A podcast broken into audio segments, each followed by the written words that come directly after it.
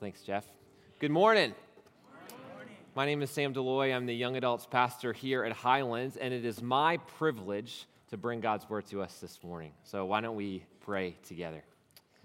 Father, what a joy it is to gather uh, together this morning, to sing, to remember your son, to hear your word. You are indeed a good father, and we are thankful for your grace and your love and your mercy towards us. That even while we were sinners, you sent Christ to die for us. And we celebrate the life that we have in Christ. So even as we open your word, we ask that you will guide this time, that these will be not my words, but your words this morning. In Jesus' name, amen. Well, picture this with me. There's a family of three mom, dad, their toddler son. They live over on Stewart Avenue. They have a huge front yard. But as you can imagine, mom and dad, they have some pretty specific rules when it comes to the road. Mom would say things like, always hold my hand when crossing the street. And dad would say things like, never go chase your basketball in the road. But place yourself in the kid's shoes. The rules, they feel stifling, they feel overbearing, it doesn't feel fair. But you and I know that those rules are for the kid's protection. And it's not for a couple years that he realizes that his parents were protecting him. Fast forward a couple years when the same kid is 15 years old and he cannot wait to drive. So the day he turns 15 and a half, mom and dad drive him down to the DMV. He gets his learner's permit, and the world's worst backseat driver, his mom, becomes the front seat driver, and she's gasping every time he goes around a curve and approaches the red light. And after an hour or two behind the wheel, that 15 year old thinks, yeah, you know, I can drive down the road all by myself through a snowstorm at 75 miles an hour. And if you're the parent of a teenage driver, if you ever had a teenage driver, you know full well it takes more than 10 hours behind the wheel to become a good driver. But to that kid, it feels stifling, it feels overbearing, it's not fair. But it's not until later that he realizes the benefit of learning to drive the right way. Same for us today. You know, uh, the government tells us we can't do two things at the same time, so they say no texting and driving. And some of us think that's not fair. It's we can multitask. Government says no. Um, and you don't realize the point of the law until one day I'm driving down the freeway and this guy swerves into my lane and I have to swerve to miss him. And I look over and what's in his hand? A cell phone. And it clicks. That law is for my benefit, it's for my protection. And it's not just a parent's rules, it's not just the government's laws. God's rules are the same way. He's instituted them for our benefit and for our protection. And when we fail to trust Him enough to obey Him, there's devastating consequences. And one of those areas is intimacy, which God has designed specifically for the context of marriage. That any sexual activity outside the bounds of marriage is completely against what God has designed. But the allure of sexual sin, it can be so enticing that we can't see beyond the desire to the consequences that come down the road. Because the momentary pleasure of sin is never worth the lifetime of hurt and pain. Even as you've seen the news over the last couple of months, as more and more of these misconduct cases have come out, we have seen how many lives have been ravaged by someone else's sexual sin. And it's resulted in years of hurt and pain. Hmm. We all, to some extent, understand the pain that comes with sexual brokenness, either our own or someone else's. So, God's desire for you, his desire for me to live a pure life, is not stifling, it's not overbearing, but it's actually freeing and satisfying because God's way is not just the right way, it's the best way. Because desire for us is for you and I to live a pure life. Now, y'all can take a deep breath. the sermon is not going to be edgy, it's not going to be explicit, it's not going to be crude. Frankly, I didn't even choose this passage. Here's my theory Pastor Jeff thought it'd be hilarious to watch one of the young pastors squirm while preaching on purity. and apparently, half of you think that's funny too. so do I. So we can just all agree on that. Um, I am not the expert on purity. I'm, I'm not. Do not claim to be the expert. but I know who is. God's the expert. And all I want to do this morning is just guide us through a great text in 1 Thessalonians, where the Apostle Paul outlines very clearly, very appropriately, what it looks like for you, what it looks like for me to live a life of purity. So if you have your Bibles, turn with me to 1 Thessalonians. We're going to be in chapter 4. That's 1 Thessalonians chapter 4. And as you're turning there, let me get us up to speed on the background of our text. Paul was writing to a church in Thessalonica that was ravaged by immorality. Now, there, the church was comprised of Jews and former Gentiles. The sexual ethic of the Jews was almost identical to that of these new Christians, but the sexual ethic of these former Gentiles was anything but similar to that of the Christians. Let me paint a picture for you. Immorality in Thessalonica wasn't just tolerated, it was welcomed, and they celebrated immorality as part of their religious ceremonies. So, for these Gentiles that all of a sudden decided to become Christians, they had a drastically new sexual ethic, and it had a huge impact on their way of life. But doesn't that culture sound familiar?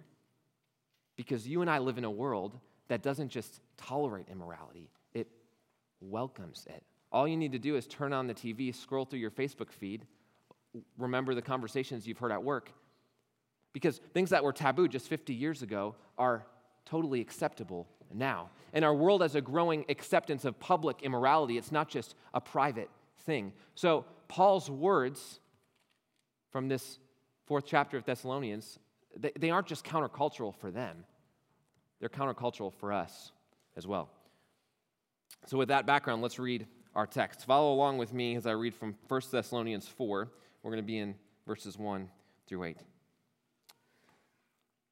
Finally, then, brothers, we ask and urge you in the Lord Jesus that as you received from us how you ought to walk and to please God, just as you're doing, that you do so more and more. For you know what instructions we gave you through the Lord Jesus. For this is the will of God, your sanctification, that you abstain from sexual immorality that each one of you know how to control his own body in holiness and honor, not in the passion of lust like the Gentiles who do not know God, that no one transgress and wrong his brother in this matter. Because the Lord is an avenger in all these things, as we told you beforehand and solemnly warned you.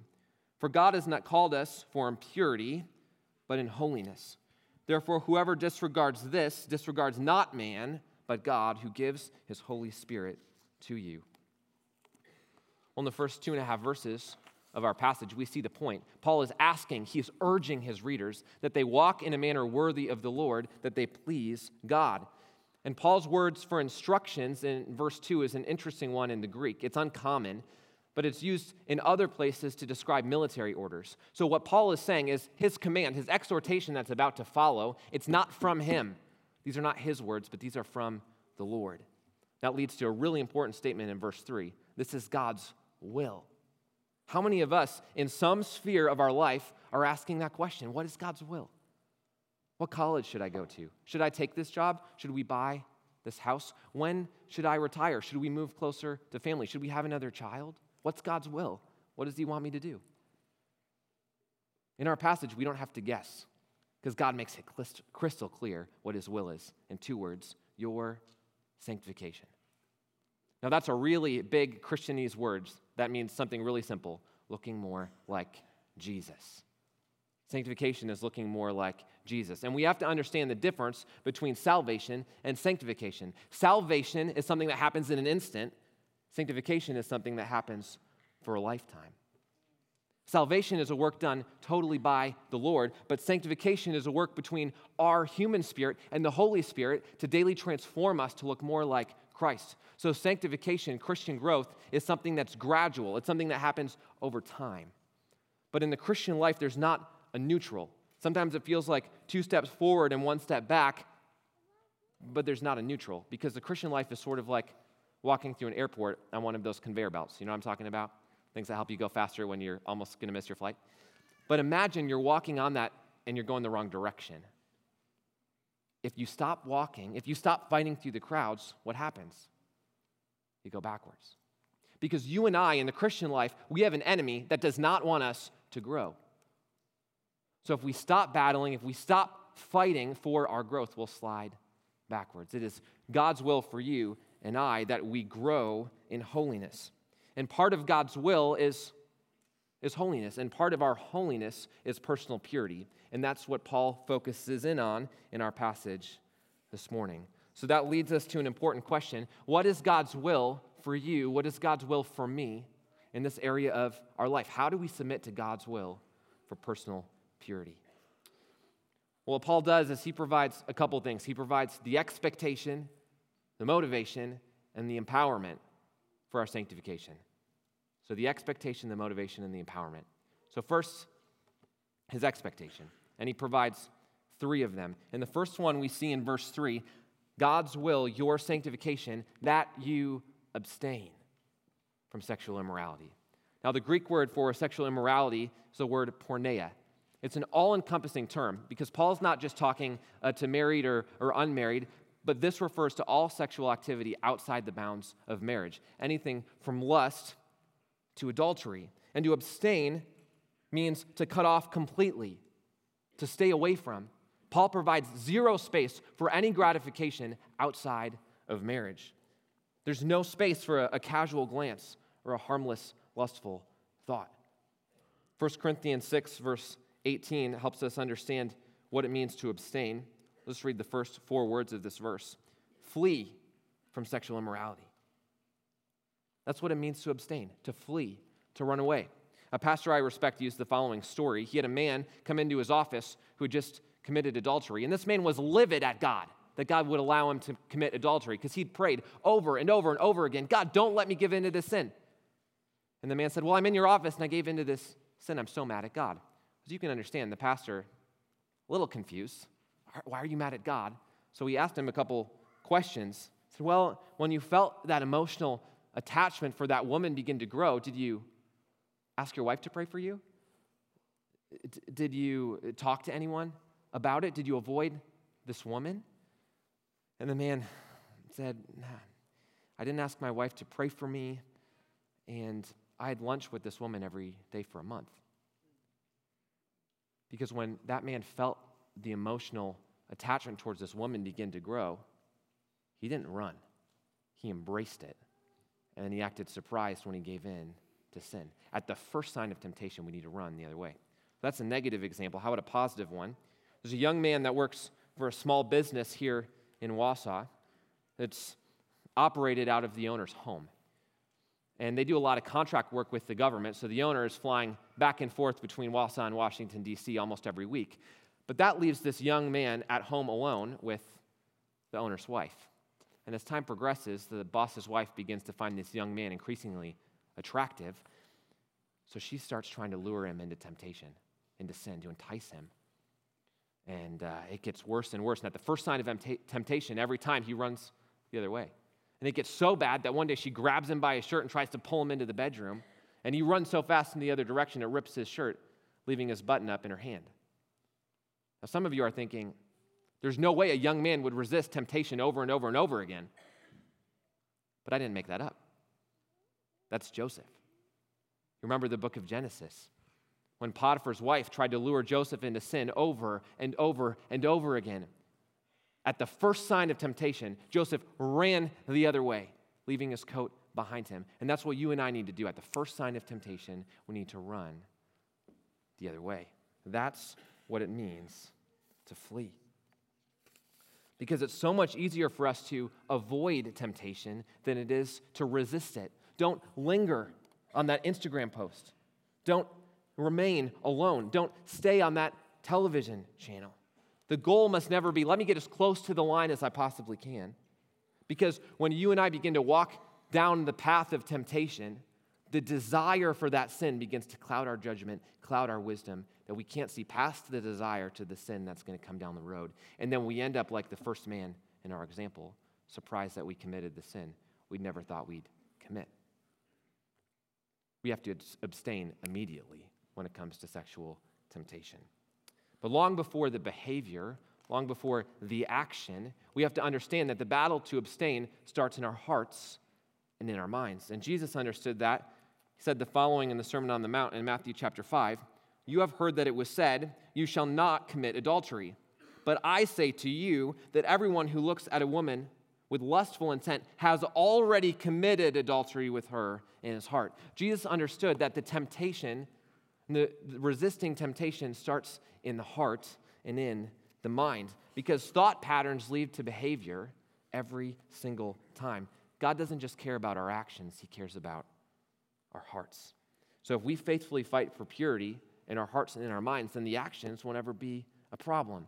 Because this old adage is true. If we sow a thought, we reap an action. If we sow an action, we reap a habit.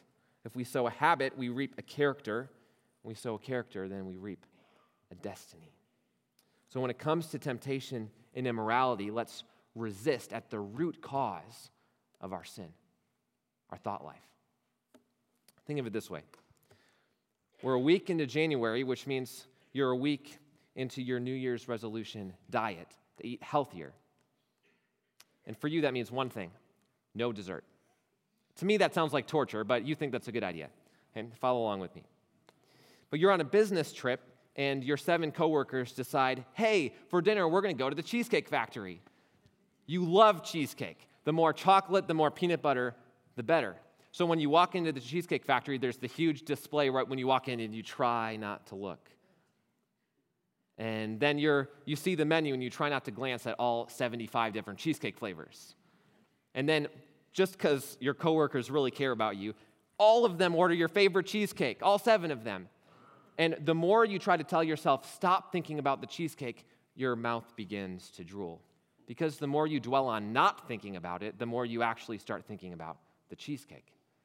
You know, and the same goes for us with temptation. If we keep telling ourselves, stop thinking about it, stop thinking about it, stop thinking about it, we actually end up dwelling on it more. What we need to do is we need to replace that thought with something better. Now, when it comes to dessert, there's nothing better than cheesecake. So that's where my analogy falls short. But when it comes to our thought life, there's always something better to set our minds on, and that's Jesus Christ. So when the temptation to lust, the desire comes, we need to replace that thought with something about Christ. You a Pastor I uh, respect gave this idea and said, you know, when the desire comes, find a song to sing. And if you can't sing, then whistle. If you can't whistle, then hum. If you can't do any of those three, maybe shoot Jeff Weiss an email and he'll teach you something. I don't know. but not just any song, a song that directs our thoughts to Christ. Something like, Turn your eyes upon Jesus, look full in his wonderful face, and the things of earth will go strangely dim in the light of his glory and grace. We're not thinking about cheesecake anymore because we found, found something better to set our minds on, and that's Jesus. So when the desire, when the temptation comes, we need to replace that temptation. Replace that thought with a thought about Christ. Because our battle to abstain from sin, it starts here.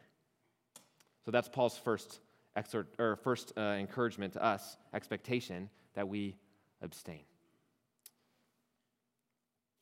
But a second one we see in verses 4 and 5, let me read that for us from our passage that each one of you know how to control his own body in holiness and honor, not in the passion of lust like the Gentiles who do not know God.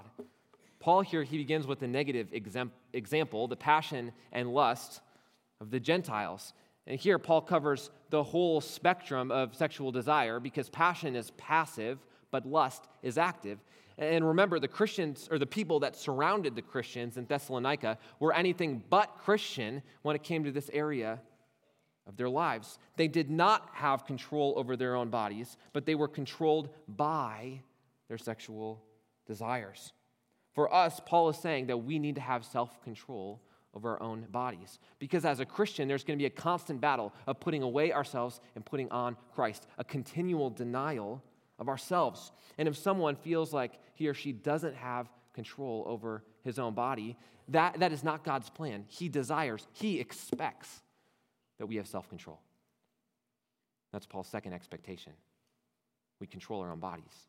So if someone feels like they're being controlled by their desires, there's some practical things that we could do to regain that self control.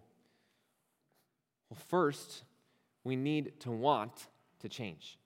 Let me illustrate it this way. I remember working with a guy who was struggling in the area of purity in another state, and uh, he verbally expressed a desire to change, to, to stop giving into this sin.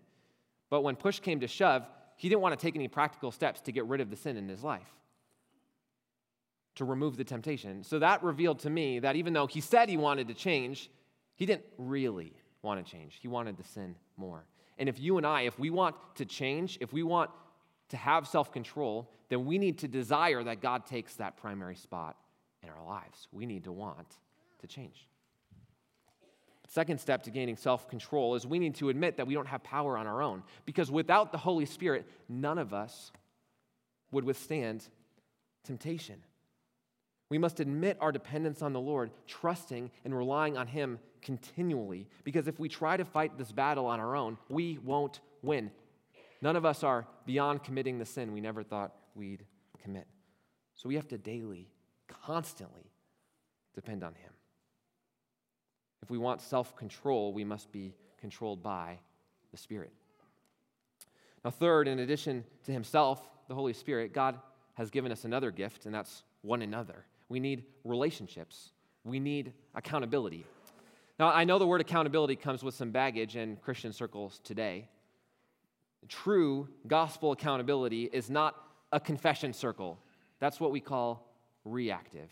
No, true accountability is proactive. It's someone who knows the right questions to ask you, who knows your weak areas, who's encouraging you to spend time in the Lord, who's asking me, Sam, have you read the Bible? Have you spent time in prayer? That's accountability because we all need a brother, a sister, a fellow soldier. Because when we become an island, when we're isolated, it's so much easier to give in to sin. The late Howard Hendricks conducted a study. He interviewed 246 pastors over a two year period, all of whom had fallen morally. He found something interesting. None of the pastors had consistent accountability in their lives. Zero. They all tried to do battle on their own and they lost. But the truth is, pastors aren't the only ones that need accountability. Each one of us needs a brother, a sister, a fellow soldier. So if that's something that you or I don't have, then this would be a great week to establish that sort of a relationship. And accountability, it doesn't just come knocking on our door. We might need to seek it out. We might need to have an uncomfortable conversation with someone. But if that's the price we have to pay to living a holy life, then it's worth it. Because God desires that we abstain and that we have self control. But when our desires control us rather than the Holy Spirit, then our desires, our sin, it begins to affect us as individuals, but it goes deeper than that because sin is always deeper than just the personal level. And that leads to Paul's third expectation that we do not sin against one another. We get that from verse 6, where he said, That no one transgress and wrong his brother in this matter. The verb transgress here means to overstep boundaries. And Paul's statement helps us see that sexual sin is never a private thing, it's never a personal thing. Yes, immorality is a sin we commit against our own bodies, but we have to understand that even private sins have corporate consequences. Which is why Paul can say, Don't transgress your brother in this matter. And brother is a generic term for anyone in the church family, so it can mean brother or sister, because when we sin, when we sin sexually, we sin against one another. Let me prove it to you this way. Imagine there's a young man who is addicted to pornography. That stunts his spiritual and emotional growth. And that transgresses everyone around him because it limits his capacity to serve the church. It limits his capacity to have true relationships with other people. He sins against his brothers and sisters. You know, when someone gives in to adultery, they don't just sin against themselves, they sin against the other's spouse, their kids, their own spouse. And if you've experienced secondhand the pain of adultery, you know that it's more than just a personal thing. When a couple are intimate before marriage, even if they eventually get married, they destroy trust between one another. Why would they trust each other in marriage if they weren't faithful before? That's why Paul can say, when you sin in this area, you're transgressing one another. Don't sin against one another. Though it has the appearance of secrecy, sexual sin is never a private thing. So that's the expectation that Christians abstain, control, and do not transgress one another in this area. But Paul, he knows we're stubborn. He knows that I'm stubborn. Knows that sometimes we need a motivation behind the expectation. So Paul paints that for us in verse 6. Even though our culture might scoff at abstinence and self control as something being archaic and boring, we know that God's design is freeing and satisfying. Because when we break God's law regarding purity, He is the avenger and the punisher, and that's our motivation to living a pure life, that God disciplines those who give in to temptation. Even the most private sins do not go unnoticed by God. And when we think we can get away with something, God always knows. What Moses said to the Israelites is true for us today your sin will find you out because sexual sin is never without consequences. And it seems in this passage that God places a further weight on the sin of sexual immorality. But, Sam, all sins are equal in God's sight, right? Well, it sounds trite. I don't think that's true. Let's look at 1 Corinthians 6 18. The second half of the verse says, Every other sin a person commits is outside the body, but the sexually immoral person sins against his own body. Sexual sin is more severe than other sins because if we sin sexually, we don't just damage someone else, we damage ourselves. One of the common misconceptions about immorality is that ah, sexual sin isn't that bad. You know, I'm going to have my fun for now. I'm going to have my fun in college and, you know, I'll just clean up my act later. But sexual sin is that bad. It's completely against God's design, who designed sex in the first place. It's a good thing within the context of marriage. And sex is powerful because it unites two people in a way that words can't even express. So when we take the power of sex and we distort it, it has devastating consequences. Hmm. And our enemy, he knows this. That's why sexual temptation is so pervasive because our enemy knows the, the power that comes with sex and the devastating consequences when we give in to temptation. So we all have to battle hard in this area of our lives. And we understand even the natural consequences that come from giving in to this sin, either our own sin or someone else's, because adultery, it shatters marriages and families. Intimacy before marriage brings baggage into an eventual marriage. Personal sin leads to guilt and shame and regret. Because even when we repent of our sin, even when we turn away from it and confess it, we're not excused from the earthly consequences. Now, as Christians, we're forgiven of the eternal consequences of our sin, eternal death. But that doesn't excuse us from the earthly consequences. Think of King David, for example. When he committed adultery with Bathsheba and then murdered her husband, Uriah, he thought he was going to get away with it until the prophet Nathan knocks on his door and confronts him. And David is convicted of his sin. He confesses it to the Lord and asks for forgiveness and turns away from it. But was David excused of the consequences of his sin? No. The child that was conceived would die, and there would be turmoil in his reign. And what do we learn from David? That the momentary act of immorality produced pain for the rest of his life, and the consequences of his sin extended far beyond just himself, but to his family and to his entire nation. The momentary pleasure of sin is never worth the lifetime of consequences. Now, was David forgiven of his sin? Yeah. Did he still have to face the consequences of his sin? Yeah. We must never believe the lie that we can get away with sin. Sin is never worth it. So, if someone has been hiding sin in this area of their life, the best thing that person could do is to confess that sin. Talk to a pastor, find an accountability partner, bring that sin to light.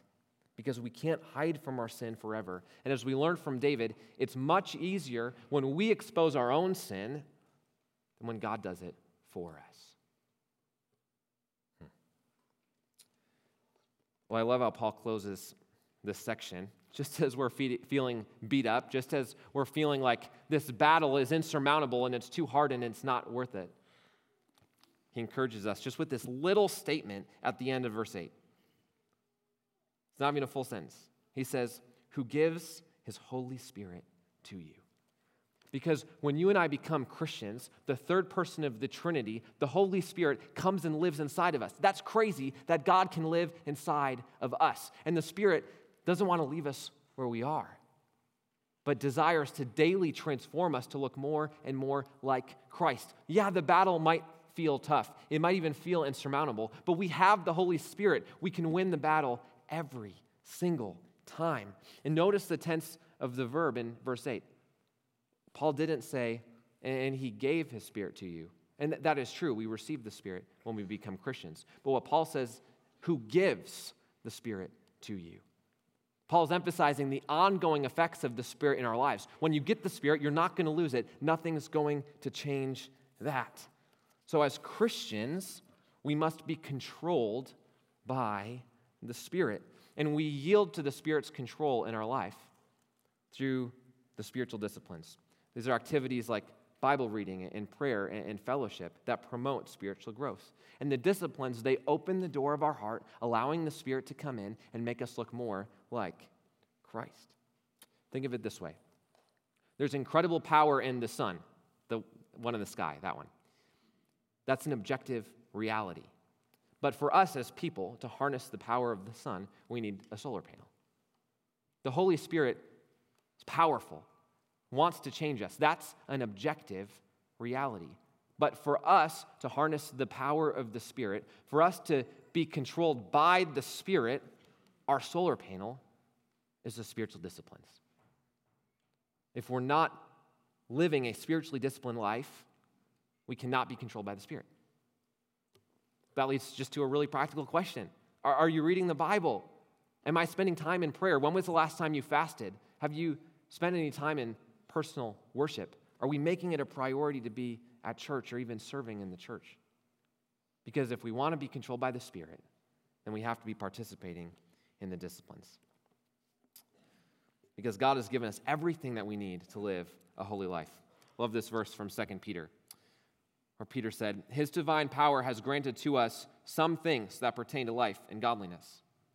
Okay, three of you are paying attention. His divine power has granted to us most things that pertain to life and godliness. Is that what it says? No. His divine power has granted to us all things that pertain to life and godliness through the knowledge of him who has called us to his own glory and excellence. Because the one who has called us to live a holy life has not left us powerless, he's given us the Spirit. He's given us one another. He's given us the ability to resist temptation and to live a holy life. Because God's design is not just the right way, it's the best way. And we need to trust Him in that. Just like that three year old kid needed to trust his parents and not run across the street. Just like that teenage driver needed to yield to his parents' control and learn how to drive the right way. Just like you and I need to put our phones down and trust texting and driving is hazardous to our health. We need to trust that God's design for purity is the right way. So let's live lives of purity for His glory and also for our good. Let's pray. Father, it's been a joy to open your word this morning. Thank you for your desire to change us and to transform us to look more and more like your Son. And, and we ask through the power of your Spirit that you'll do that, that you'll daily transform us to look more like Christ, and that we can use tools like the spiritual disciplines and the power of the Spirit, and even the tool of one another to pursue holiness. And help us see that the momentary pleasure of sin is never worth the lifetime of consequences, and give us the desire in our own hearts to live a life of holiness. You're a good and you're a gracious Father, and we thank you. In Jesus' name.